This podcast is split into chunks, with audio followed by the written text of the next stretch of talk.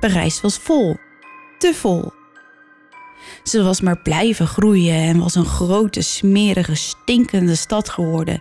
En door al die mensen die op elkaars lip leefden, braken er ziektes uit, wat voor zo'n duizend doden per maand zorgde. Dat is niet weinig. Nee. Tegenwoordig hebben de tunnels de bijnaam L'Empire de la Mort, het Rijk der Doden. Ze heeft het idee dat ze perfect eh, eruit moet zien, met een perfect figuur. Alles moet perfect. Skyler is ook erg op zichzelf als het gaat om het delen van haar gevoelens. En dat laatste speelt een rol bij deze zaak.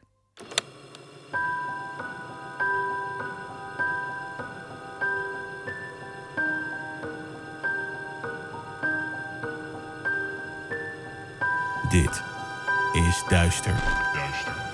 Een podcast waarin je wordt meegenomen naar het onbekende, het onbegrijpelijke.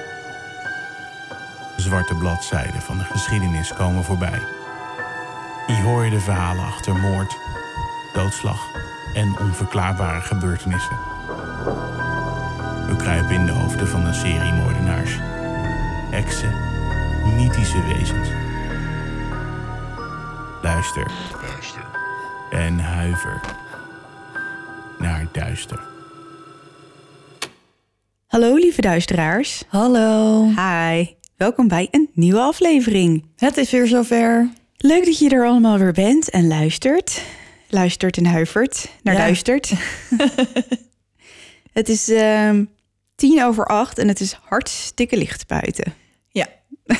en daar houden we niet van. Nee, het wordt weer zomer en dan ik zie ons alweer zitten over drie maanden zwetend met een ventilator die Zo, dan weer dat- niet aan mag van het spook, want dat maakt lawaai. Ja, ja dat, is, eh, dat wordt een dingetje. Maar het is nu nog te doen. Alleen Ja. al het licht, jongens. Ja, ik tel alweer af naar Halloween. Dat kan mijn vampierenbloed niet aan.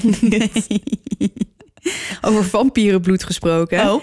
Er is dus hier eh, kermis, hier de, in waar ik woon. oh, bij jou ook. Daar waar ik woon is er ook kermis. Ja, dus ik was met mijn zoon vanmiddag even naar eh, de kermis toe. En hij vroeg dus al twee dagen, mag ik alsjeblieft in het spookhuis? Dus we stonden voor het spookhuis op de kermis. En hij keek omhoog en ik dacht, eh, ik weet niet of ik dit nog wel wil. Dus ik zeg, kom op Vender, je bent een grote, stoere vent. We gaan in het spookhuis. Nou, en hij ging. Dat vond ik dan weer dapper van hem. Maar de deurtjes klapten open. En de eerste zombie kwam met een kettingzaag Oh, om de hoek. En toen was het klaar. Het was een Oh. mama. En hij dook in mijn oksel. En nou ja, dat was het. Hij heeft niks gezien. Hij vond het dood Oh, en doodeng. oh arm jochie. Ja, dus ik hoop niet. Hij is nu op vakantie bij mijn vader en zijn, eh, zijn vrouw in de caravan. Dus ik hoop vannacht voor hen dat zij een rustige nacht hebben. Ehm, want meestal als hij iets echt heel engs maakt, dan volgt er een nachtmerrie. Hij lijkt op zijn moeder. Dus nou ja, we gaan het zien. Maar dat, ik vond het zo dapper dat hij toch ging. Ja, Maar het was niet zo'n succes. nee, terwijl hij de kermis echt heel leuk vindt. Ja, maar het spookhuis is die denk ik voorlopig even van Ja. genezen. Nou, gelukkig maar. Ja. Nou, het is mijn beurt om te starten vandaag. Maar voor we beginnen, eerst nog even ons reclamemomentje. Ja, en het is mijn beurt. Ik had het in de vorige aflevering al even over haar. Virginia Andrews. Als puber verslond ik haar boeken, maar eigenlijk was ik haar vergeten... tot ik haar laatst tegenkwam in mijn research. In de zaak van Tara Calico had ik het over Mijn lieve Audrina, Tara's favoriete boek. Ik ben dit boek daarna gelijk gaan luisteren op Storytel. Het is een gothic horror en gaat over Audrina Adair, een mooi verstandig meisje. Ze is tot over haar oren verliefd op Arden, een jongen die volgens haar vader Damien ver beneden haar stand is. Ook na haar huwelijk met Arden blijft Damien zijn dochter tegenwerken en probeert haar in zijn macht te houden. Want negen jaar voor Audrina's geboorte was er een andere Audrina met helderziende gaven. Hmm. Damien is er zeker van dat zijn tweede Audrina over dezelfde krachten beschikt en dat ze hem zal helpen om het verloren gegane familiefortuin terug te vinden. Wil jij dit boek of de andere boeken van Virginia Andrews luisteren? Ga dan naar storytel.com slash duister en probeer Storytel 30 dagen gratis.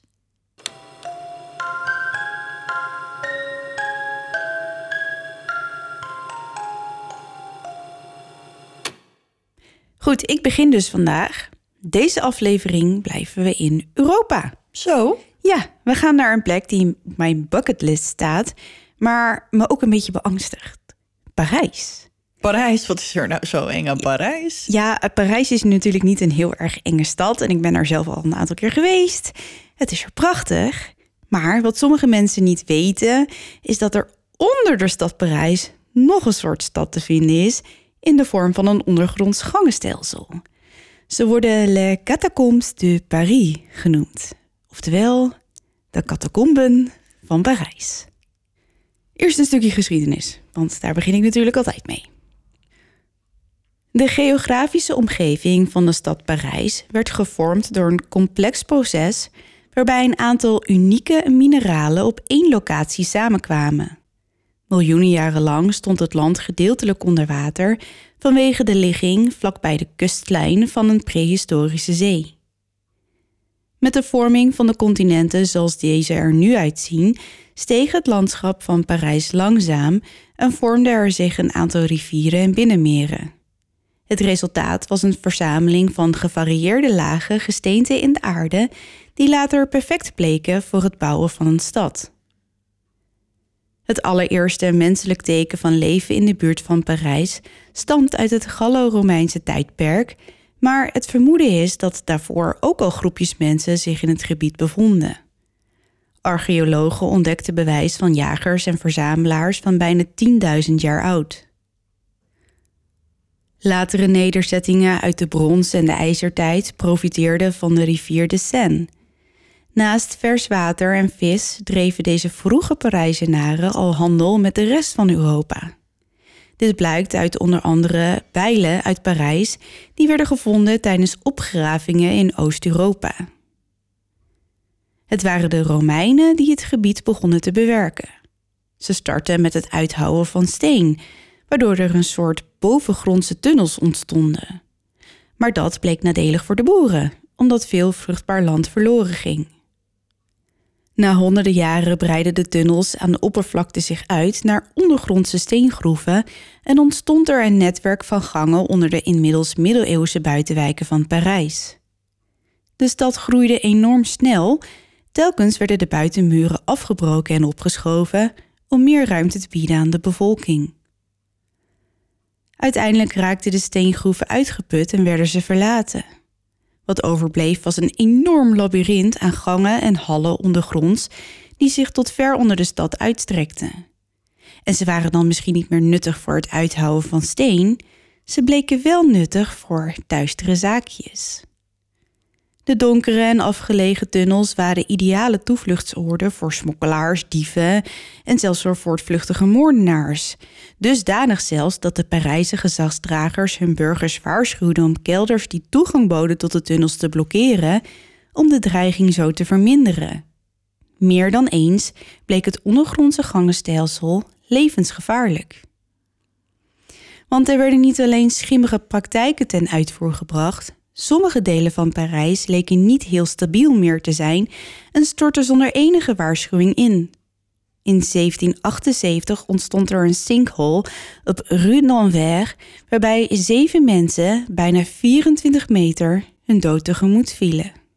Dat is ook eng. Dan loop je gewoon over straat en dan zak je in één keer in de grond en dan is het afgelopen. Dan is het klaar, ja. Ja, je ziet het nu ook. Je ziet nu ook wel eens van die filmpjes Mhm. waarbij er in één keer een auto verdwijnt of zo. Dan Ja, en je komt er ook niet meer uit. Nee, helemaal niet als het 24 meter diep is. Nee, bizar hè? Ja. Naarmate dergelijke incidenten toenamen, begonnen de burgers van Parijs in paniek te raken. In 1776 huurde de stadsraad van koning Lodewijk XIV Antoine Dupont in, die bekend stond om zijn kennis van wiskunde en geometrie, om een uitgebreide kaart van het gangenstelsel te maken. Antoine liet verzakte tunnels en enkele openingen versterken met pilaren die voldoende waren om het gewicht van de groeiende stad te dragen. De Parijzenaars waren opgelucht. De stad was gered. Eventjes dan. Want een nieuw probleem deed zich voor. Parijs was vol. Te vol. Ze was maar blijven groeien en was een grote, smerige, stinkende stad geworden, volgepakt met mensen en dieren. Niemand kon zijn kont nog keren. En door al die mensen die op elkaars lip leefden, braken er ziektes uit, wat voor zo'n duizend doden per maand zorgde. En even een feitje tussendoor. Uh, het inwonersaantal van Parijs was op dat moment zo'n 600.000 mensen. Dus duizend doden per maand. Ja. Dat gaat rap. Ja, maar ja, als je last hebt van overbevolking. Ja, in de middeleeuwen. ja, dan. Ja. Ja, ja dat. Door de beperkte ruimte op de begraafplaatsen konden niet alle lichamen gehuisvest worden en werden er knekelhuizen gebouwd. Een knekelhuis of een ossarium is een gebouw waar beenderen van overleden personen bewaard worden. Een bekende is die van Douaumont, waar de resten van 130.000 Franse en Duitse soldaten liggen. Maar terug naar Parijs. Om nieuwe graven te creëren werden er oude opgegraven. De botten uit deze laatste rustplaatsen gingen regelrecht naar de knekelhuizen, zodat de pas overleden lichamen tenminste netjes begraven konden worden. En een tijdje lang was dit redelijk goed vol te houden. Tot ook deze methode niet meer voldoende bleek. De begraafplaatsen waren nu echt vol, nergens was nog plek. En steeds vaker werden de doden tijdelijk net buiten de stadsmuren geplaatst, totdat er een geschikte plek voor hen was gevonden. Maar dat duurde soms dagen en met warm weer begonnen de lichamen al snel te ontbinden. De lucht die dat met zich meebracht maakte dat de meeste inwoners van Parijs zich dagelijks ziek voelden. De stank van de lijken viel nergens te ontvluchten. Het trok in de muren van hun huizen, in hun kleren en zelfs in hun eten. Men zei dat het soms zo erg was dat melk bedierf en brood na een dag al beschimmelde. Na een lang beraad werd besloten om de lichamen bij de buitenmuren dan voortaan maar onmiddellijk te begraven in een massagraf. Niemand was erg blij met die beslissing en een enkeling protesteerde, maar al snel werd het plan in werking gesteld. Binnen een mum van tijd was de stad verlost van de verschrikkelijke stank. Parijs slaakte alweer een zucht van verlichting. Maar de doden bleven komen, iedere dag weer, en meer en meer massagraven moesten gegraven worden. Er werd gezocht naar geschikte locaties, maar daar waren er niet veel meer van. Eén zo'n graf werd in 1779 gegraven en was groot genoeg om 2000 lichamen te herbergen, maar slechts na een paar maanden was het groeiende gewicht van de rottende lichamen genoeg om de muur van het huis naast het graf in te doen storten, waardoor de bewoners zichzelf plots tussen de rottende lichamen vonden. Godverdamme. What a time to be alive. Ik zie echt zo'n muur vormen die dan zo instort en dan dat de lijken gewoon naar binnen komen rollen. Ja, dat is ook precies wat er gebeurde. Ja. Il. ja, best wel. Niet veel later zorgde de bestorming van de Bastille en de daaropvolgende revolutie voor nog meer doden. De septembermoorden alleen al zorgden voor 1300 doden in vier dagen. Edmond Gérard, een jongeman die Parijs bezocht in 1792, schreef in zijn dagboek dat de hel waarschijnlijk beter zou zijn dan de hoofdstad van Frankrijk, omdat de straten al weken bezaaid lagen met rottende lichamen en bloed, en dat het aanzicht van de open massagraven hen onpasselijk liet voelen. Tegen die tijd waren de inwoners van Parijs asociaal en ongeïnteresseerd in elkaar geraakt, en de aanblik van al die doden en het leed deed hij niet meer zoals het zou moeten doen. Doodskisten werden op straat achtergelaten. Criminelen roofden graven leeg op zoek naar kostbaarheden en lichamen werden zo ondiep begraven dat wilde dieren eraan knaagden en met de botten speelden. Dit kon niet zo langer doorgaan. Er werd opnieuw het besluit genomen om alle graven op de begraafplaatsen leeg te halen en de overblijfselen dan maar in de ondergrondse tunnels, de catacomben, te stoppen. Nacht na nacht reden karren af en aan onder begeleiding van priesters uit de stad. Langzaam trokken ze door de straten, vol met half vergane lichamen. De doodspel luidde onophoudelijk. En het was erger dan je je kunt voorstellen. Goed, de catacombe dus. Wikipedia leert mij dat catacomben mensgemaakte tunnels of gangen zijn zodra er doden begraven worden. In 1809 werden de catacomben met een flink feest en grote trots opengesteld voor het publiek en werd het mogelijk voor de Parijzenaars om hun 6 miljoen doden te bezoeken onder de grond. Dat is niet weinig. Nee. Tegenwoordig hebben de tunnels de bijnaam L'Empire de la Mort, het Rijk der Doden. Het voor het publiek toegankelijke gedeelte heet het Knekelhuis van Danvard Rougereau en is te vinden aan de overkant van het gelijknamige metrostation. De ingang is een groen, onopvallend huisje. En via een wenteltrap die zo'n 20 meter de diepte inleidt, zijn de catacomben te betreden. Eerst krijgen de bezoekers nog een kort realisatiemomentje. Op de muur staat geschreven: Stop, u betreedt het Rijk der Doden. Daarna is er niets anders dan 270 kilometer aan lange gangen en heel erg veel botten. En er valt genoeg te aanschouwen. Beenderen opgebouwd tot ongebruikelijke vormen en structuren, borden met namen van de straten bovengronds, kleine kamers met bijzondere gewelven. In plaats van grimmige of bloederige taferelen zijn de botten juist zo bijzonder neergelegd dat het bijna een kunstwerk is. Een beslissing die lang geleden genomen werd door de toenmalige inspecteur-generaal van de catacombe, Ericard de Thury. Zijn doel was om de botten op een spectaculaire, architecturale manier tentoon te stellen. Ja, dat is echt wat ik wil ook. Als ik dood ben, dat mensen dan met mijn botten uh, figuren gaan maken. Ja, is dat sarcastisch bedoeld? Ja. Je weet dat ik daar niet zo goed in ben, hè? Nee, nee, nee blijf van mijn lijf, alsjeblieft. maar goed, uh, je vindt er dus Dorische zuilen. Dat zijn van die Grieks uitziende pilaren. pilaren. Uh, plakettes, altaren, altaren, altaren, altaren. bedoel ik en ongewoon gevormde structuren, zoals op de website staat. Dan denk ik, wat bedoel je daarmee?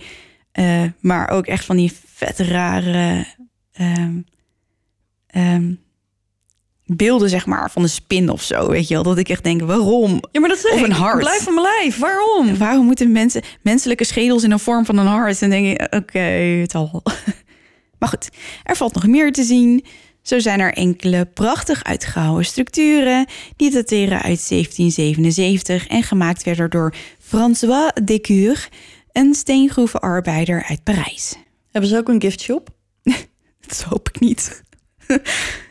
Als voormalig soldaat had uh, François gevochten in het leger van Lodewijk XIV op Mallorca en was daarna gevangen gezet door de Engelsen in zoals het toen genoemd werd Port Mahon, de hoofdstad van het eiland. Na vijf jaar werd François vrijgelaten en trok hij naar de hoofdstad van zijn thuisland, waar hij werk vond in de steengroeven. Het leeghalen van de begraafplaatsen in Parijs duurde in totaal zeven jaar en François raakte vertrouwd met de donkere en eenzame tunnels. En terwijl hij in de catacombe werkte, ontdekte hij een grot die was opengegaan naar een kleine instorting. Als zijn collega's terugkeerden naar boven om een broodje te eten, ging hij juist zijn grot binnen en hakte hij stenen weg. Jarenlang creëerde hij ondergrondse miniatuurgebouwen die hen deden denken aan zijn tijd in Port Mahon. Helaas raakte veel van zijn sculpturen beschadigd tijdens de Franse Revolutie, die kort na zijn dood uitbrak. Ook bezoekers hadden er een handje van om François zijn kunstwerken te slopen. Maar gelukkig zijn er de laatste jaren aardig wat van zijn werken hersteld en zijn ze nu weer te bewonderen. En ze zijn best mooi. Ik zal misschien op de socials een plaatje posten. kun je het zien. Dat de catacomben een donkere en creepy plek zijn, is dus niet zo verwonderlijk. Er gaan ook aardig wat spookachtige verhalen rond, want hoe dieper je afdaalt in de tunnels, hoe kouder, stiller en eenzamer het wordt. Het grootste gedeelte van ellenlange gangen is niet voorzien van elektriciteit en is stikdonker. Als je in het donker verdwaalt, kom je er niet meer uit. En dat overkwam ook Philibert Asper. Het is 3 november 1793. Philibert Asper gluipt weg van zijn plek en zorgt dat niemand het opmerkt. Zachtjes op zijn tenen en achterom kijkend rent hij weg. Philibert werkt als portier in het Val de Grace ziekenhuis, waar over het algemeen soldaten verzorgd worden nu veel van hen gewond raken tijdens de grote revolutie. Het is donker en hij moet goed opletten waar hij loopt. Het gat dat toegang biedt tot de catacombe is niet heel groot en hij is bang dat hij te veel geluid maakt terwijl hij zich er doorheen wurmt. Het lukt hem en al gauw vindt hij de ladder. De geluiden van de stad verstommen terwijl hij afdaalt en het enige licht dat Philibert heeft komt van zijn kaars. Op de bodem aangekomen stapt hij van de ladder in ijskoud water dat tot zijn knieën komt. Philibert huivert en zonder dat hij er erg in heeft, neemt hij een hap lucht. Hij kijkt naar boven, naar waar hij vandaan komt, en ziet vaag wolken voorbij drijven door het kleine gat. Voorzichtig draait hij zich om en begint door het koude water te waden. De stilte hier beneden is oorverdovend. De lucht die hij inademt is zwaar en vochtig. De zwarte duisternis om hem heen lijkt hem te omarmen als een vreemde, kille knuffel. Hij biedt weerstand aan het gevoel om weer de ladder op te klimmen. Wie weet wat er hier beneden op hem wacht. Hij schudt die gedachten van zich af en gaat verder. Hij heeft namelijk een doel. Er gaan geruchten rond over een geheime ruimte in de catacombe onder Parijs die volgestouwd is met drank. Drank verstopt door smokkelaars. En als er één ding is waar Philibert gek op is, dan is het alcohol. Hij glimlacht in zichzelf bij de gedachte aan die kamer vol met flessen. Plots begint de kaars te flikkeren. Het maakt schaduwen op de wanden, waardoor het lijkt of de schedels op de muur breed uit naar hem lachen. Philibert kijkt ernaar en huivert weer. Dit is een verdomd enge plek. Zijn voeten beginnen gevoelloos te worden. Maar de drank, die moet hier ergens zijn. Hij is er vast bijna. Het kan niet ver weg zijn. En dus gaat hij verder. En verder. En verder. Maar zijn kaars wordt alleen maar kleiner. En ineens begint hij met het gevoel te bekruipen dat hij misschien wel eens verdwaald zou kunnen zijn. De tunnel leidt iets naar boven, waardoor hij in ieder geval niet meer door het water loopt. Maar ineens dooft zijn kaars. Philibert stopt. Meteen is het pikdonker. Paniekerig kijkt hij om zich heen, maar hij is zo diep in de catacombe, niemand zal hem hier vinden. Zijn vingers zoeken naar de wanden. Ze raken de schedel van iemand die lang geleden al gestorven is. En Philibert weet dat hem hetzelfde lot te wachten staat. Minuten worden uren, uren worden op zijn hoogst een paar dagen, totdat hij niet meer kan. En wanneer hij voor de laatste keer struikelt, komt hij niet meer overeind. Philibert sterft, alleen en bang, in het donker. Het duurt elf jaar voordat zijn lichaam gevonden wordt. Er is niet veel meer van hem over, behalve zijn riem en zijn sleutelring. En de sleutels aan die ring bevestigen dat dit Philibert ooit was. Hij krijgt een stenen graf precies op de plek waar hij stierf. Het graf bevindt zich in een lastig te bereiken deel van de catacombe, onder Rue Henri de Barbus, naast de boulevard Saint-Michel. Op de grafsteen staat ter nagedachtenis aan Philibert Rasper, verloren gegaan op 3 november 1793, elf jaar later gevonden op 30 april 1804 en op dezelfde plaats begraven. Tegenwoordig is de kamer waar Philibert begraven ligt een populaire ontmoetingsplaats voor katafielen. Mensen die graag de donkere tunnels onder Parijs verkennen. En nog even een kleine terugblik op Philibert.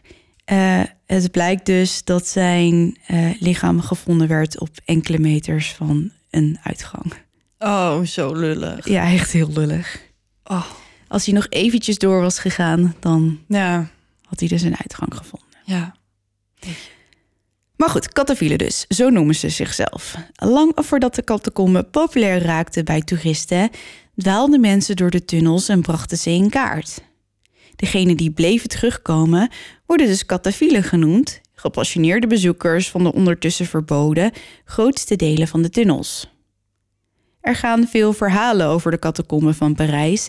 En met slechts een klein deel van de tunnels toegankelijk voor het grote publiek, is het dus onvermijdelijk dat urban explorers de rest willen verkennen en hun verborgen geheimen willen ontdekken.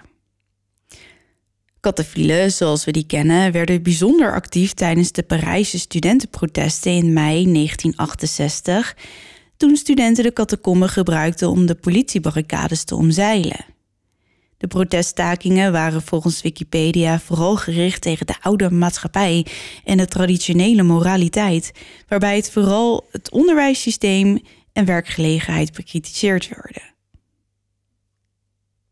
De studenten hadden deze tactiek afgekeken van de Parijse tak van het verzet, die het gangenstelsel gebruikte tijdens de Tweede Wereldoorlog als hun hoofdkwartier.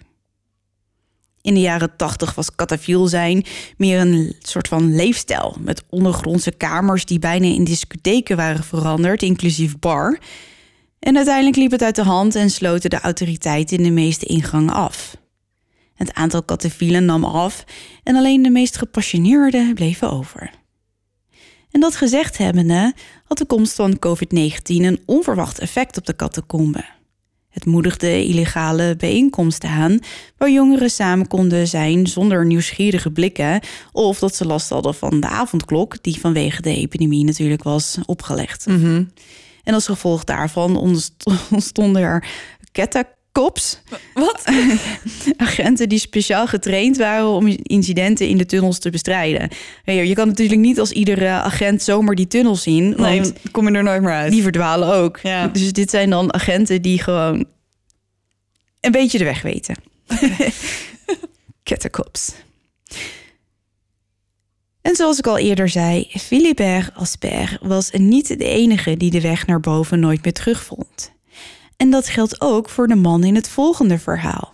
Tenminste, niemand weet zeker of hij de weg naar boven nog vond. In 1990 vond een stel katafielen een 8 mm camera in een van de diepste gedeeltes van de tunnels. Het was volgens hen bizar om daar een camera te vinden zonder dat er iemand bij was, dood of levend. Er bleek opgenomen te zijn met de camera. De beelden beginnen nogal nietszeggend met een man die de catacombe verkent. Hij loopt rustig rond, stopt af en toe en raapt zelfs een paar botten op. Naarmate de video vordert, begint de man echter in een sneller tempo te lopen. Zijn ademhaling wordt sneller en is duidelijk hoorbaar. Uiteindelijk begint hij te rennen. In paniek laat hij de camera vallen, waarna hij de duisternis inrent. Niemand weet waar de man heen ging, wat hij zag of waardoor hij plots in paniek raakte. Er werd door veel kattenfielen naar hem gezocht, maar geen enkeling vond hem ooit terug. Als hij in paniek was geraakt om de een of andere reden en nog verder de tunnels in is gerend, dan is de kans bijzonder klein dat hij ooit de weg nog terug kon vinden. En dat is als de beelden al echt zijn, want er wordt nog altijd flink over getwijfeld. Wat wil je zeggen? Nee, ja, dat viel te verwachten. Ja, eh, maar goed, wil je dit zien? Ga even naar YouTube. Zegt, eh typ in catacomben van Parijs, man met de camera en je vindt het echt zo. Het is een beetje freaky. Er worden echt honderden theorieën op losgelaten Ja. onder dat filmpje. Sommigen zeggen dat hij een demon zag. Anderen zeggen dat hij de geest van Philibert Asper zag en dat hij daardoor dat is de enige dode ook daar. Ja, het schijnt trouwens dat Philibert te zien is op, eh, nog even terugkomend op Philibert, op zijn sterfdag. Ehm, ja, Oké. dus eh, wil je hem zien, ga vooral op zijn sterfdag die kant op. En dan heb je misschien kans dat je hem tegenkomt. Oké. Maar goed, de man dus die, eh, ja, ik weet niet of het echt is. Als je het ziet, krijg je wel echt een heel naar gevoel. En als je claustrofobisch bent, zou ik het je misschien een beetje afraden om te kijken. En het is niet eens zozeer dat de beelden eng zijn, maar het is natuurlijk de gedachte dat je heel diep onder de grond zit in een labyrint van tunnels. En je weet gewoon niet of die persoon er nog uit is gekomen. Ja.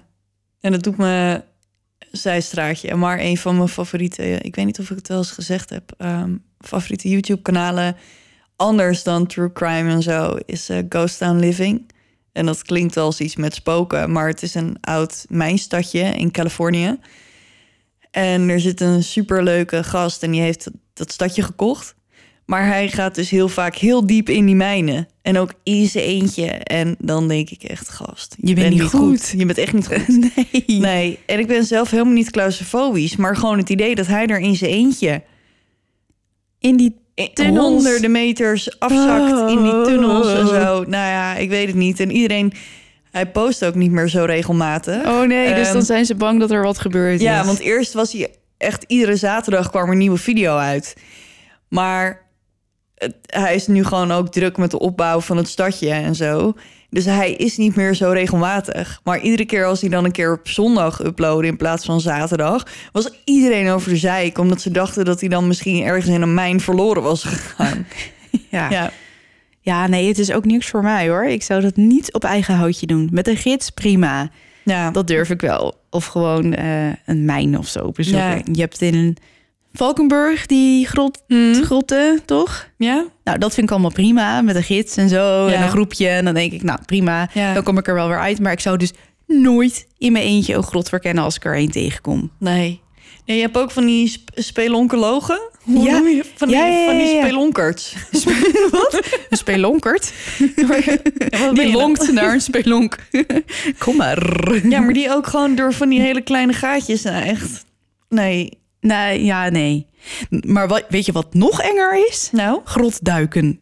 Ja, joh. Van die mensen die zich dan in een duikpak in het water Ja. door een minigat wurmen. Ja. En dan niet, niet in paniek raken, hè? want dan is het gewoon klaar met je. Ja. Ja, dan heb je wel lef. Ja, dan heb je zeker lef. Dan heb je Ja. ballen. Oké, even terug naar de man met de camera. Want een documentairemaker met de naam Francis Friedland verwierf de beelden van de video. En die presenteerde hij later in zijn tweede aflevering van het programma Scariest Places on Earth in het jaar 2000. Dus die valt ook nog terug te kijken, mocht je dat willen. En tegenwoordig zijn de meeste ingangen geblokkeerd en is het al sinds 1955 verboden om illegaal de tunnels te betreden. Doe je dat toch en word je betrapt door de catcops, dan staat je een flinke boete te wachten en zelfs een nachtje op het bureau.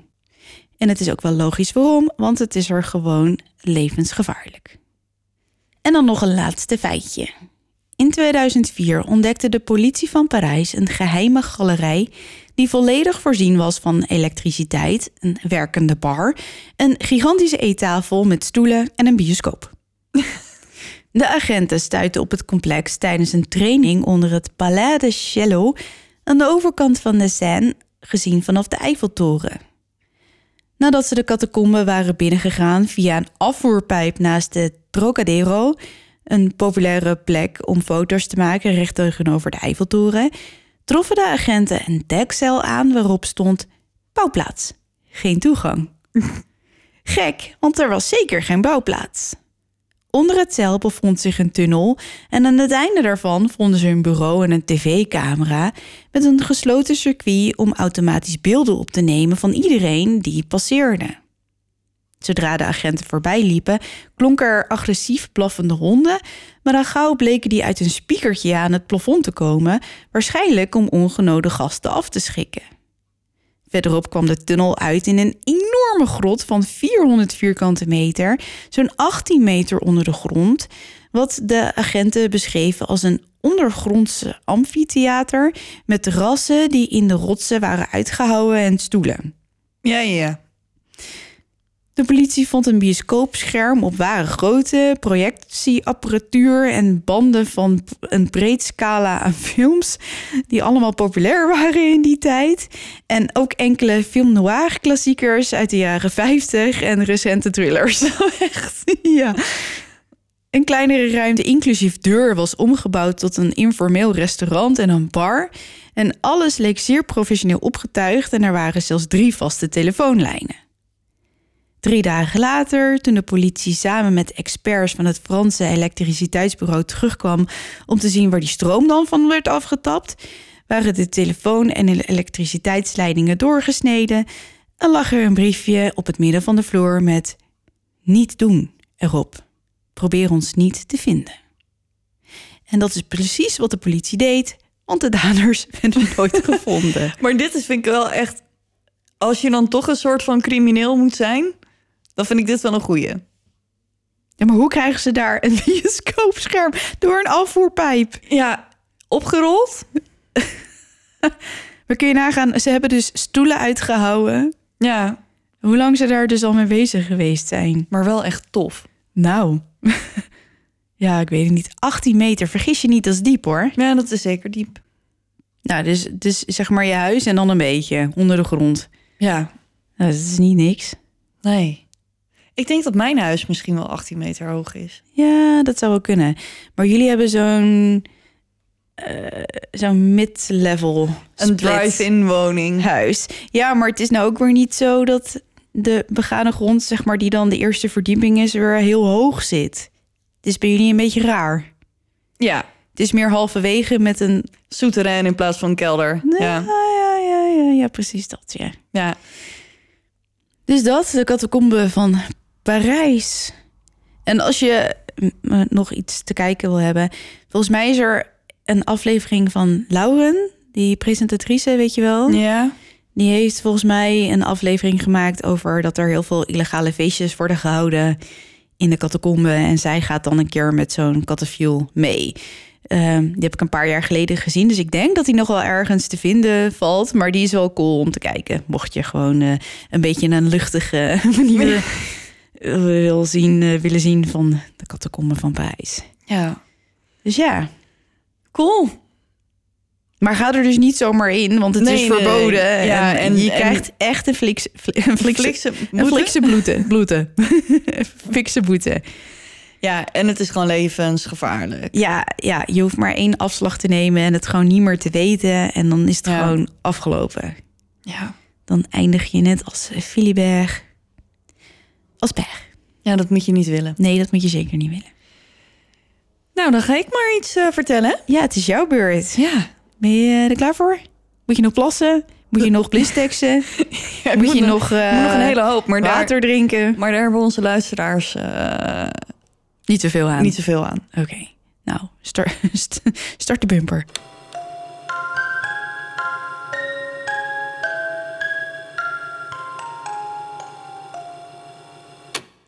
We gaan vandaag naar Carlisle, Ohio voor het verhaal van Skylar Richardson. Voordat ik begin even een waarschuwing. In deze zaak komt een eetstoornis voor en de dood van een baby. Eh, ben je er gevoelig voor, dan kan je deze zaak beter even overslaan. En dan zien we je gewoon weer in de volgende aflevering. Mag ik ook gaan dan? Ja, nee, natuurlijk niet. Nou, ik ben hier wel gevoelig voor, ja. Ja, dat is waar. Goed, Brooke Skylar Richardson. Ze gebruikt haar middelste naam, Skylar, als haar roepnaam. Dus vanaf nu zal ik haar zo noemen. Ze wordt geboren in Carlisle, een dorp met zo'n 5500 inwoners. Hier woont ze met haar ouders Kim en Scott en haar broertje Jackson. Ze hebben het perfecte gezinnetje. Jackson en Skylar zijn allebei erg sportief. Jackson speelt in het voetbalteam en Skylar is cheerleader. Een flyer om precies te zijn. Zij is dus degene die door de lucht vliegt tijdens de stunts. Oké. Ze is een voorbeeldige leerling, haalt goede cijfers en is populair bij haar klasgenoten. Ik denk dat we allemaal wel een beeld hebben bij een Amerikaanse cheerleader, zoals we die altijd zien in films en series. Populaire, mooie meiden. En ehm, nou ja, Skyler vindt het heerlijk om cheerleader te zijn, maar het legt wel een hele hoop druk op haar. Ze heeft het idee dat ze perfect eh, eruit moet zien, met een perfect figuur. Alles moet perfect. En helemaal omdat ze flyer is, is gewicht voor haar een behoorlijk ding. Sinds haar twaalfde worstelt ze met een eetstoornis. Het is zo erg dat het zo'n beetje haar hele leven overneemt. Volgens haar ouders zelfs 95 procent. Haar moeder herinnert zich een incident van toen Skyler 12 was. Ze wilde geen kauwgom kopen omdat daar te veel calorieën in zouden zitten. Volgens sommigen deden haar ouders te weinig om haar te helpen en stimuleerde Kim Skyler zelfs. Er wordt gezegd dat Kim vreselijk ijdel is, constant bezig is met haar figuur, nou, allemaal van dat soort dingen. Ik kom hier later nog op terug. Volgens haar ouders hebben ze er alles aan gedaan om Skyler te helpen. Van verschillende doktoren tot voedingsdeskundigen en therapie, maar niets leek echt te helpen. Skyler is ook erg op zichzelf als het gaat om het delen van haar gevoelens. Ze heeft er moeite mee om open te zijn en helemaal naar haar ouders toe. En dat laatste speelt een rol bij deze zaak. In juli 2016 begint Skyler te daten met een neef van een van haar vrienden, Trey Johnson. De relatie, als je het al zo kan noemen, duurde niet lang. In 2017 krijgt Skyler een nieuwe vriend, Brandon. Ze gaan naar dezelfde school en Skyler is echt super verliefd. De relatie wordt al snel serieus en zo'n serieuze relatie had ze nog nooit gehad.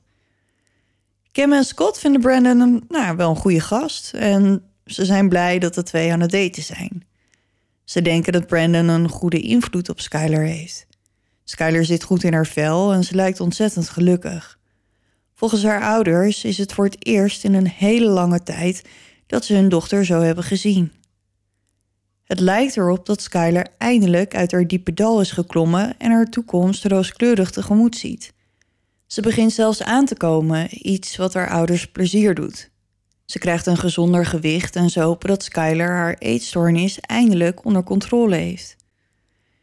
Nu haar relatie met Brandon zo serieus is, vindt Kim het een goed idee om iets van anticonceptie voor Skyler te regelen. Skyler is het hiermee eens, dus ze maken een afspraak bij een gynaecoloog. Ze kan terecht op 26 april 2017 en Kim gaat met Skyler mee. Kim wacht in de wachtkamer terwijl Skyler bij de dokter naar binnen gaat. Als Skyler weer naar buiten komt, is het duidelijk dat ze gehuild heeft. Kim schrikt, maar Skyler vertelt haar dat ze zich echt geen zorgen hoeft te maken. Er is niets aan de hand, ze was alleen een beetje gespannen geweest omdat het haar eerste afspraak bij een gynaecoloog was. En ja, ze vond het gewoon een beetje spannend. Dat kan ik me voorstellen. En dat kan ik me inderdaad ook wel voorstellen. Niet dat ik dan zou moeten huilen, maar Nee, maar zij is een stuk jonger dan wij nu zijn. ja, maar ik kan me goed voorstellen dat je voor zoiets nerveus bent en dat je misschien van alles in je hoofd haalt en dat je dan naar buiten loopt en dat je denkt, oh, Nou, viel eigenlijk gelukkig wel mee of zo Mhm. en dat het dan gewoon de tranen komen.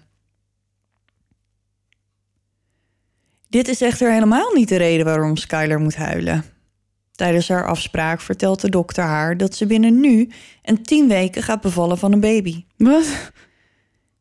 Ze weten niet precies wanneer ze gaat bevallen, omdat ze niet precies weten wanneer de baby verwekt is. Later blijkt dat de dokter er behoorlijk naast zat met zijn tien weken. Skyler was op dat moment al 36 weken zwanger. Mijn god. Ja, en zoals we allemaal weten duurt een zwangerschap gemiddeld zo'n 40 weken. Als ze het nieuws krijgt, is Skyler behoorlijk overstuur. Ze wist blijkbaar niet dat ze zwanger was en ze is niet van plan om de baby te houden. Ze gaat in de herfst studeren. Een kind past echt niet in haar leven. De dokter maakt een echo waarop duidelijk een hartslag te horen is. De dokter biedt haar hulp aan, maar ze slaat alles af. Normaal krijg je natuurlijk als je zwanger bent verschillende echo's, houden ze je baby in de gaten en jou in de gaten. Eh, vertellen ze wat je moet doen voor een gezonder zwangerschap en dat soort dingen. Maar Skyler heeft dit allemaal niet gehad. En ik praat nu alsof ik alles weet van eh, zwangerschappen. Maar iedereen weet dat dat niet zo is. Dat is meer jouw expertise. Daf? eh, dat klopt, ja. Ja, klopt dat een beetje wat ik zo zeg? Wat je zeg maar met je zwangerschap allemaal moet eh, doorlopen. Ja, je bent, er wel, je bent er wel druk bij, ja. Ja. Maar je hebt het natuurlijk van vrij dichtbij je meegemaakt. Ja, met dat is mij. waar. Dus je weet er wel een beetje wat van. Ja, Oh, daar is de brandweer. Zal ik gewoon even verder vertellen? Ja, doe maar.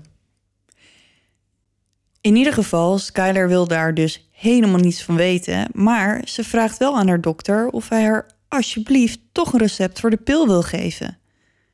Als ze die niet heeft als ze naar buiten komt, dan zal haar moeder overstuur raken. De pil was tenslotte de reden dat ze bij de dokter waren. De dokter neemt een besluit en geeft Skyler het recept. Terwijl hij weet dat ze zwanger is en het haar zwangerschap kan beïnvloeden als ze de pil begint te slikken. De enige voorwaarde is dat ze terugkomt als ze de baby heeft gehad, zodat ze haar kunnen onderzoeken en haar kunnen helpen als dat nodig is. Skyler is op dit moment 18 jaar en voor de wet volwassen. De dokter kan dus niet aan haar ouders vertellen dat Skyler zwanger is. Hij laat haar beloven dat ze contact met hem opneemt als ze erover nadenkt haarzelf of de baby iets aan te doen. Een paar dagen nadat Skyler heeft gehoord dat ze zwanger is, gaat ze met Brandon naar het eindexamengala van haar school. Ze draagt een prachtige rode jurk die haar lichaam nauw omsluit. Het is een mermaid dress, dus als je CS to the Dress kijkt, dan Mm. weet je precies wat voor jurk Ja, dit is. smal eh, lijfje en dan vanaf je knieën Ja, gaat het dus een ineens hele, wijd. hele, stra- hele strakke jurk inderdaad, die bij de knieën wijder uitloopt. Dus haar figuur is dus erg goed te zien. Ze heeft deze jurk in februari uitgekozen en op 5 mei met haar gala is ze acht maanden zwanger. Er zijn foto's van en ja, eh, ze lijkt inderdaad wat voller dan op de foto in februari. Maar ik zou echt nooit gedacht hebben dat ze op dat moment zwanger is. Blijkbaar viel niemand iets op. Haar ouders niet, haar vriendje niet, haar vrienden niet. Gewoon echt helemaal niemand. Het valt Brandon wel op dat ze het niet zo erg naar haar zin lijkt te hebben. Maar Skylar zegt dat alles oké is. Ze heeft alleen kramp door haar menstruatie. Hmm, ja, ja. Mhm. Een paar maanden na het gala in juli wordt er bij Skylar thuis op de deur geklopt. Het is de politie. Ze vertellen haar vader dat er niets aan de hand is. Skylar zit niet in de problemen, maar ze willen haar wel graag even spreken. Skylar is op dat moment niet thuis, dus haar ouders brengen haar later naar het politiebureau. Ze hebben geen flauw idee wat er aan de hand is en ze denken dat Skylar misschien ergens getuige van is geweest of zo. Maar ze kunnen er niet verder naast zitten. De politie heeft een telefoontje gekregen van de gynaecoloog van Skyler omdat Skyler zwanger was en nu geen baby heeft. En de geruchten de ronde doen dat ze de baby in de tuin begraven heeft. Zodra Skyler in de voorkamer zit, doet ze het hele verhaal uit de doeken. Twee maanden na haar eerste afspraak bij de gynaecoloog is ze teruggegaan naar de dokter voor controle. Voor de pil, niet voor de baby. Ze vertelt de dokter dat ze is bevallen van een stilgeboren baby. Op 7 mei is ze bevallen van een meisje. Blijkbaar was haar bevalling al begonnen tijdens haar gala, toen ze last had van menstruatiekramp. Ze heeft de dag van haar bevalling doorgebracht met Brandon en haar ouders bij een honkbalwedstrijd, terwijl ze weeën heeft. Jezus. En ze vertelt niemand iets. Diezelfde nacht bevalt ze van haar kindje in haar eentje in de badkamer, terwijl haar ouders en broertje liggen te slapen. Mijn hemel. Ja, en de badkamer ligt echt naast de slaapkamer van het broertje. En ze heeft gewoon... Oh, wat een ellende. Ja, Oh, als ik terugdenk aan mijn eigen bevalling, dat je dat dan in je eentje stil moet doen zonder. Ja, lijkt me echt de hel. Bevallen sowieso, maar helemaal zo. Ja, maar je wil dat niet in je eentje doen op een badkamervloer. Ja, maar ook niet in stilte. Ik weet dat ze daar bij Scientology heel erg eh, fan van zijn. Maar eh, In stilte bevallen? ja, volgens mij ooit gelezen dat Katie Holmes niet mocht, mocht praten, geluid mocht maken tijdens een bevalling. Nou ja, er wordt wel van je gevraagd, je moet niet gaan lopen gillen, Nee, tuurlijk omdat niet. je dan de controle kwijtraakt. Maar je mag echt wel geluid maken. En dat helpt sommige vrouwen ook Ja. om. eh, oh, nou ja, Ja. oké. Ik vind het wel heel sneu voor haar. Ja. Volgens Skyler was de baby stil geboren. De baby is bleek, wit zelfs, en de navelstreng zit niet aan de baby vast. Ze heeft van alles geprobeerd, maar niets hielp. Als ze weet dat ze niets meer voor de baby kan betekenen, gaat ze naar beneden, pakt een schep en begint een ondiep graf te graven. Ze legt de baby in het graf en begraaft haar. Tijdens haar verklaring herhaalt ze meerdere malen dat ze haar baby niet vermoord heeft. Ze was al dood toen ze ter wereld kwam. En dat is gelijk waar deze hele zaak om draait. Heeft Skylar haar kind vermoord of is het stilgeboren ter wereld gekomen? Het kost Skylar ongeveer een uur om de politie haar verhaal te vertellen. En daarna vertellen ze haar ouders dat Skylar haar kind, hun kleinkind, in de tuin heeft begraven. Ze weten niet wat ze horen. Ze hadden geen idee. Ze mogen bij Skylar in de verhoorkamer en zodra ze binnenkomen geeft Kim haar dochter een knuffel. Skylar huilt, biecht alles op en biedt haar excuses aan. Ze vertelt haar ouders dat ze de baby Annabel heeft genoemd. Brandon is niet de vader. De vader is haar ex-vriendje Trey. De twee hebben twee keer seks gehad. Eén keer met condoom en één keer zonder condoom. Wat een pech kan een mens toch hebben? Ja, ik, eh, ik vind het heel moeilijk, dit. Ja. De politie gaat naar het huis van Skyler om haar baby op te graven. Het kost geen moeite om de plek te vinden. Skyler heeft een bloempot op het graf gezet. Ze vinden vooral botten die ze naar een forensisch patholoog brengen voor autopsie. Zodra de politie klaar is, gaan Skyler en haar ouders naar huis. Zes dagen later vragen ze Skyler naar het bureau te komen. Als ze Skyler in de voorkamer hebben, vertellen ze haar dat uit het rapport van een patholoog gebleken is dat het lijkt alsof de baby verbrand is, of in ieder geval geblakerd. Skyler zegt gelijk dat ze niet weet waarom dat zo is, want ze heeft helemaal niets gedaan om haar baby te verbranden, dus ze weet niet hoe dat komt. Het verhoor duurt voort en als de rechercheur wat druk zet, geeft Skyler toe. Ze zegt dat het kan dat ze de beentjes van de baby een beetje verbrand heeft met een aansteker. Wat? Waarom? Om haar te cremeren. Jezus. Gewoon een klein beetje met een aansteker. Nee. En hoe langer Skyler verhoord wordt, hoe meer haar hele verhaal verandert. Zo zegt ze nu dat de baby wel in leven was toen ze Oh, werd geboren. Ik wil dit niet horen. Zo zegt ze nu dat de baby wel in leven was toen ze werd geboren, dat ze een beetje gegorgel had gehoord. Nadat ze alles heeft verteld, dat haar baby dus wel leefde en dat ze geprobeerd heeft haar te cremeren, wordt Skyler gearresteerd. Ze wordt op borgtocht vrijgelaten. Er werd door de openbaar aanklager om een borg van een miljoen gevraagd, maar de rechter stelde de borg vast op 50.000 dollar. Twee weken later verschijnt ze voor een grand jury waar ze verschillende aanklachten krijgt opgelegd. Aggravated murder, involuntary manslaughter, child endangerment, tampering with evidence en gross abuse of a corpse. Ja, dat zijn allemaal Engelse termen, maar sommige zijn niet één op één te vertalen met de Nederlandse wetgeving. Ehm, aggravated murder is nog een tikje erger dan moord. Involuntary manslaughter is zoiets als dood door schuld. Child endangerment is iets van kindermishandeling of het in gevaar brengen van een kind. Tampering with evidence is het knoeien met bewijs. En gross abuse of a corpse is als iemand opzettelijk en onrechtmatig een menselijk lijk, een deel of as daarvan opgraaft, verwijdert, verbergt, verminkt of vernietigt.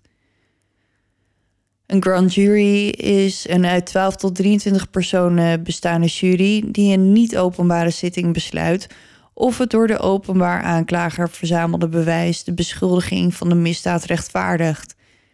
Met deze nieuwe aanklachten wordt ze opnieuw gearresteerd en naar de gevangenis gebracht. Skylers ouders betalen opnieuw borg en Skyler mag weer naar huis. Nou, ik weet niet of ik dat als ouders nog had gedaan. Denk het wel. Nou ja, weet ik niet. Ja, ik weet het niet. Het gaat ook om je kleinkind, hè. Ook, ja. Eh, nou, misschien ook wel. Ik vind het... Ik, nou, mm, ik weet het niet. Ja. Maar zoals te verwachten valt met een zaak als deze, is de aandacht die de zaak in de media krijgt echt enorm. Mensen zijn woedend op Skyler en ze wordt ook wel de Casey Anthony van Ohio genoemd. En Casey Oh. Anthony staat nog ook, ook nog wel op mijn programma ooit een keertje, maar die heeft. eh, Ja, die- ik weet het. ja, dat is een hele bekende zaak. Eh, en dat was ooit de meest gehate moeder in Amerika. Mhm. Maar nou ja, de haat voor Skyler is dus echt groot. Rond deze tijd krijgt de politie te horen dat de kans bestaat dat Skyler haar baby helemaal niet verbrand heeft. Ze hebben nog eens onderzoek gedaan en deze fout schijnt vaker voor te komen. Aan de andere kant zeggen ze dat het best kan zijn dat ze de baby wel verbrand heeft, maar dat dat geen bewijs op de botten hoeft achter te laten. Ja, ja. Lekker... eh, Ja, dus er schiet je nog niet zoveel mee op, maar ze zijn in ieder geval niet meer zo stellig met hun bevindingen. Nee, maar dan is het kwaad toch al geschied. Ja, Letterlijk en figuurlijk op de meest. Oh, pst. ja, en dit laatste gaat ook tijdens de rechtszaak een grote rol spelen. De verdediging claimt dat de politie een valse bekentenis bij Skyler heeft uitgelokt. Tijdens haar verhoor bleef ze heel lang volhouden dat ze niets heeft gedaan, dat ze haar baby niet heeft verbrand, Maar de rechercheur blijft pushen en lijkt haar woorden in de mond te hebben gelegd. Net zolang tot hij Skylar gebroken heeft. Zo zei hij dingen als... Misschien heb je geprobeerd haar een beetje te cremeren. En dat de baby gegorgeld zou hebben... was ook een suggestie van de rechercheur. De kans bestaat dat Skylar zo kapot was en zo gebroken... dat ze dacht dat als ze toe zou geven... dat het dan sneller achter de rug zou zijn. Het zou tenslotte niet de eerste keer zijn uh, dat zoiets is gebeurd. En er zijn hele grote delen van haar uh, verhoren terug te vinden op YouTube. Dus je kan het ook gewoon zien. En er schiet me in één keer iets binnen wat ik niet heb opgeschreven. Maar deze regisseur uh, wordt later zelf onderzocht omdat hij een affaire zou hebben met iemand. En hij ging met zijn dienstauto onder werktijd naar haar toe om daar een affaire te houden en zo onder werktijd. Dus die man die staat later ook in een iets ander daglicht dan dat hij nu staat, zeg maar. Oké. De rechtszaak begint op 3 september 2019. Het grootste struikelblok voor de openbaar aanklager is het feit dat er niet bewezen is of de baby leefde toen ze geboren werd of dat ze stilgeboren ter wereld kwam. Er is niemand die dit weet, behalve Skyler. Het is niet alsof ze tijdens de autopsie kunnen zien of de baby eerst geademd heeft of zo, of later vermoord is. De enige twee dingen die ze hebben zijn Skylers verklaring dat de baby gegorgeld heeft, waarvan de verdediging zegt dat dat dus een valse bekentenis is, en de verklaring van de gynaecoloog die zegt dat de baby elf dagen voor haar geboorte een sterke hartslag had. Sommige mensen doen alsof het heel kort is, maar volgens mij kan er ieder moment iets misgaan met een baby tijdens een zwangerschap. Ook als het nog niet zo heel lang daarvoor gewoon een sterke hartslag had. Um, nou ja, hoe verder je in je zwangerschap komt en dichter bij de bevaldatum, des te groter is de kans dat het kindje wel levend ter wereld komt. Ja, en dan moet ik even nadenken. Volgens mij heb ik dat niet um, maar ergens staan. Maar het kan dus zijn dat de navelstreng heeft losgelaten. Ja, maar ze is in er eentje bevallen. Ja. Zonder hulp, zonder niks. Ja. Dan kan het natuurlijk wel gebeuren dat er tijdens de bevalling misschien iets fout is gegaan. Ja, of gewoon een, uh, een navelstreng om een nekje of zo. Ja, het is echt vreselijk. Ja, maar er worden ook wel eens kindjes geboren met een navelstreng om hun nek... die dan gewoon prima overleven. Ja, maar ja, dan moet je wel weten wat je moet doen als het er... Uh... Ja. Ja, in ieder geval, wat wel bewezen is, is dat Skyler gelijk begonnen is met het slikken van de pil toen ze het recept van de gynaecoloog kreeg. Elf dagen lang dus. En nou weet ik niet precies wat dat met een baby doet, maar het lijkt me in ieder geval niet helemaal de bedoeling. Nou ja, je neemt hormonen in, hè? Ja. Ja, en wat ook niet in haar voordeel werkt, is dat ze niemand over haar zwangerschap heeft verteld. Wat was haar plan? Ze had geen luiers, geen flesjes, echt nul babyspullen was ze van plan om na de geboorte bij haar ouders aan te kloppen met een baby zo van... hey, pap, mam, ik heb een baby, uh, dit is jullie kleindochter. Was ze überhaupt van plan om de baby te houden? Ik denk dat ze gewoon compleet gepaniekt heeft in ja, haar hoofd. Of ze heeft het gewoon er, geblokt. Ja, of had ze er ter adoptie af willen staan? Het lijkt er in ieder geval op dat ze gewoon helemaal geen plan had. Nee. Eigenlijk had ze een abortus willen ondergaan, maar omdat ze al in haar derde trimester was toen haar zwangerschap ontdekt werd, was dit geen optie meer. Volgens de openbaar aanklager heeft Skyler er vanaf het moment dat ze ontdekte dat ze zwanger was, alles aan gedaan om de zwangerschap te saboteren. De openbaar aanklager voert ook aan dat Kim, de moeder van Skyler en Jackson, ontzettend veel druk op ze legde om het perfecte kind te zijn. Het was bijna een obsessie.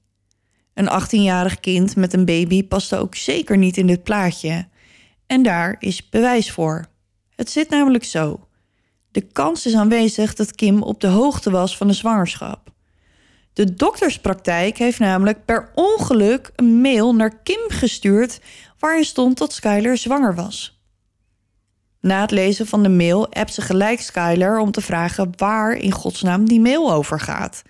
Skyler weet haar er op de een of andere manier van te overtuigen dat de mail een fout is en dat ze niet weet waar het over gaat en waarom het er staat.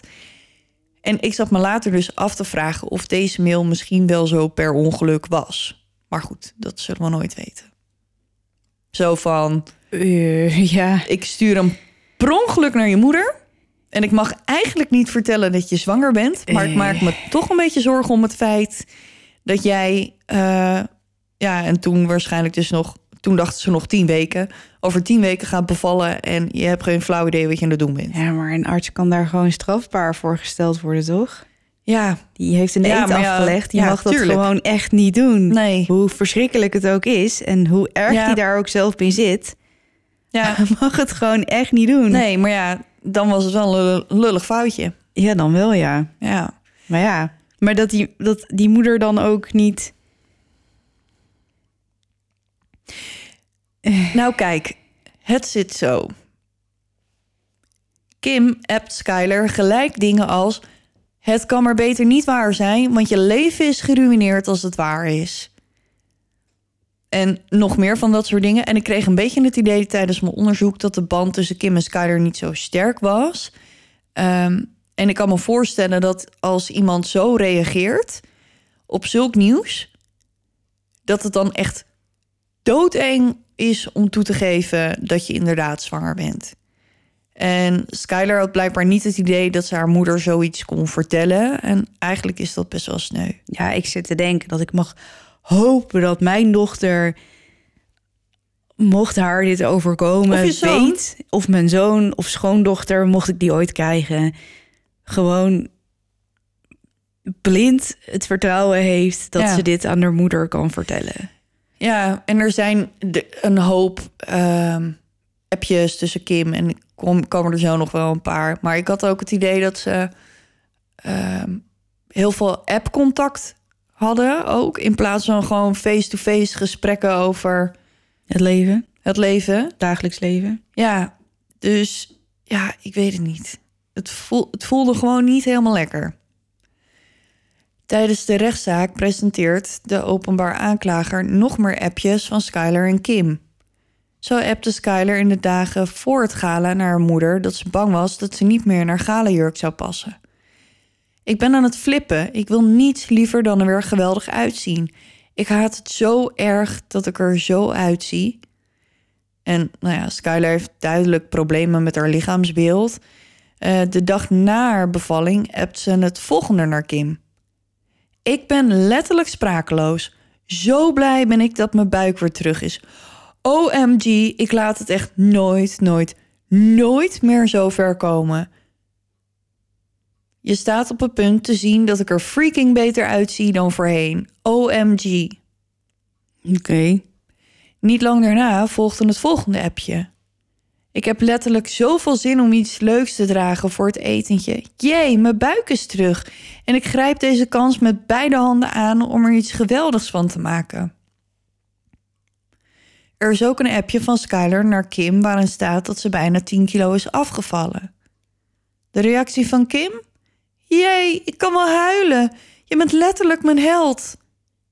Mensen, dit meisje heeft een eetstoornis. En dit is dus hoe haar moeder daarmee omgaat. Maar ze klinkt ook niet heel berouwvol, eerlijk gezegd. Ehm, Maar we, hm? nou, eh Skylar, die heeft net een soort van trauma doorstaan... door een blijkbaar doodgeboren kindje te baren. ja, En, en het, ze lijkt daar niet heel erg mee... nee, en de dag na de bevalling ook Brandon ehm, van gisteravond was echt afschuwelijk, maar vandaag ben ik zo blij. Sorry, maar een kind krijgen is al heel erg intens... Ja, als je er 40 weken op gewacht hebt. ja, Maar een kind krijgen terwijl je pas net weet dat je zwanger bent... alleen op een badkamervloer, dat doet echt wel wat met je. ja. Maar ik was nog niet klaar voor Kim. Er wordt namelijk Nou, gezegd... wel. Ja, nee, ik niet, want het, ik ben nog niet klaar met deze. Er wordt gezegd dat Kim Skyler laxeerpillen gaf om af te vallen. Ik las ook nog ergens dat het in de klas werd aangekondigd... dat ze zoveel was afgevallen en dat iedereen klapte en juichte. Oh mijn god. Lijkt me ook niet helemaal gezond. Tijdens de rechtszaak wordt ook besproken dat er geen bewijs is dat Skyler daadwerkelijk haar kind vermoord heeft en dat het dus niet zeker is of ze haar verbrand heeft. Zoals ik al eerder zei, is het onmogelijk vast te stellen of de baby leefde toen ze ter wereld kwam. Maar er zijn wel breuken in het skelet van de baby gevonden. Ook daarvan konden ze niet zeker weten of dat de oorzaak van het overlijden van de baby was, of dat die later zijn toegebracht, bijvoorbeeld toen Skylar haar begroef. Volgens Skylar heeft ze nooit de navelstreng van de baby doorgeknipt. Nou ja, wat dus zou kunnen betekenen dat hij in de baarmoeder al losgelaten heeft. En dan zou de baby inderdaad stilgeboren worden. Skylar zou tijdens haar zwangerschap ook maar een kilo of zeven zijn aangekomen, wat behoorlijk ongezond is. Door haar eetstoornis kan het zijn dat de baby te weinig voedingsstoffen heeft binnengekregen om levensvatbaar te zijn. Dus die mogelijkheid is er ook nog. Nou, dat hoop ik. Ja. Niet dat het kindje dan in de buik niet het al ellendig heeft, maar ik. eh, Ja. Op 12 september 2019 wordt Skyler onschuldig bevonden aan alle aanklachten behalve mishandeling van een lijk, de gross abuse of a corpse, omdat ze de baby begraven heeft.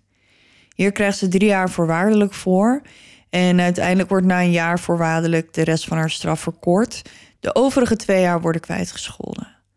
Skyler is gaan werken bij het advocatenbureau van de advocaten die haar verdedigd hebben.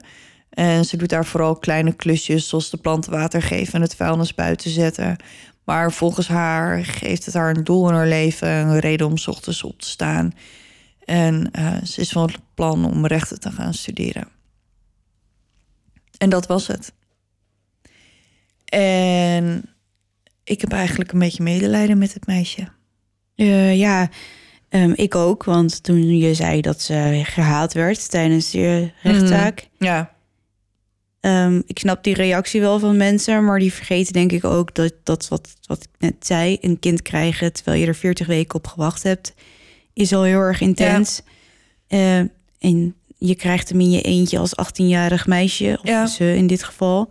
En dan te bedenken dat je gewoon op de badkamervloer ligt en een baby ligt te baren en dat iedereen in je huis ligt te slapen. Dus zit je daar. Ja, dat hoef je mij niet te vertellen. Ik verbaas me hier al 40 minuten over. Ja, Sorry, nogmaals voor de derde keer. Een kind krijgen is sowieso al intens. Laat staan als je het niet verwacht. Vet jong bent. in je, je niet hebt voorbereid over hoe een bevalling gaat. Hoe dat in zijn werk gaat. Wat je kunt verwachten. Ja. Ik bedoel, de meeste zwangere vrouwen die leven er 40 weken naartoe. ja, Ja, die zijn er bang voor en die hebben er geen zin in. Eh, maar die weten een beetje wat ze kunnen verwachten. ja, volgens mij zijn er vrij weinig vrouwen die staan te trappelen om te bevallen. Nou, ze Als zijn er. Sommigen vinden het echt heel leuk om te doen. Heerlijk, ja. Nou ja, maar in- volgens mij zijn die wel in de minderheid. Nou ja, je kunt een prima bevalling hebben. Ik bedoel, Tuurlijk, maar ik denk Maar het doet gewoon pijn, punt. Tuurlijk. En, eh, dat, dat is niet zo fijn. Nee. Dus, en je bent blij als die baby er is en als het achter de rug is en dat je dan... Maar wat ik me ook over verbaasde is dat jij zei dat ze na die bevalling dus naar de tuin is gelopen om dat kindje te begraven. Ja. Maar je bloedt dus als een rund, hè? Ja, en ze heeft dus inderdaad eh, bloed opgeveegd met een handdoek. Ja, maar ik vind het überhaupt wel knap dat zij dus blijkbaar al in staat is, lichamelijk. Om naar beneden te lopen, een schop in de grond te stoppen en dan... Ik kon niet eens mijn vingers optillen.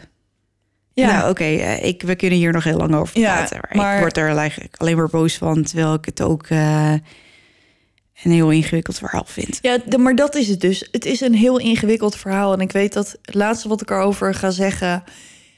eh, haar advocaat zei in de rechtszaak... jongens, als ik nu een aansteker pak... en ik hou die ergens tegen mijn vlees aan... dan vlieg ik toch ook niet spontaan in de fik? Ik kan toch een half uur lang, een uur lang... een aansteker op mijn vel zetten... zonder dat mijn botten verbrand worden... Nou, had hij wel een punt. Vond ik. Ehm, Oké, genoeg. We gaan Ja. er een eind aan breien. ja, je vindt ons online. Ja, alle variaties van Duister de podcast. Eh Duisterclub op Facebook. Superleuk. Kom gezellig Ja, hangen. accepteer wel even de regels. We hadden heel Ja. wat aanmeldingen de afgelopen tijd. Eh, maar we kunnen je helaas echt niet toelaten als je niet de regels accepteert. Eh, en die zijn helemaal niet zo gek. Je mag niet schelden en dat soort dingen. En eh, geen beledigingen. En gewoon gezellig doen. Ja. Eh, maar let er even op, alsjeblieft. Ehm, Ja. En mocht je dat vergeten zijn en je denkt, shit, nu zit ik er niet in, maar ik wil wel graag, dan moet je gewoon even opnieuw aanmelden. En dan. Ja, en soms is het mobiel moeilijk te vinden, heb ik begrepen. Ehm, Wat de regels? Of? nee, nee, nee, de acceptatieknop. Oh, Dus sommige mensen willen wel, want ik krijg wel eens berichten van ja, ik heb me nu al vier keer aangemeld, maar ik word steeds afgewezen. En dan zeg ik, nou ja, dan voeg ik je nu wel toe. Maar blijkbaar is het dan heel moeilijk, maar vaak gaat het op een laptop, desktop beter dan Ja. mobiel. oké. Nou, bedankt voor de tip. Ja, Oké, ehm, jongens, bedankt voor het luisteren. Tot over twee weken. en onthoud, Blijf in, In het het licht. Want, je, weet nooit wat er in het duister. op je wacht.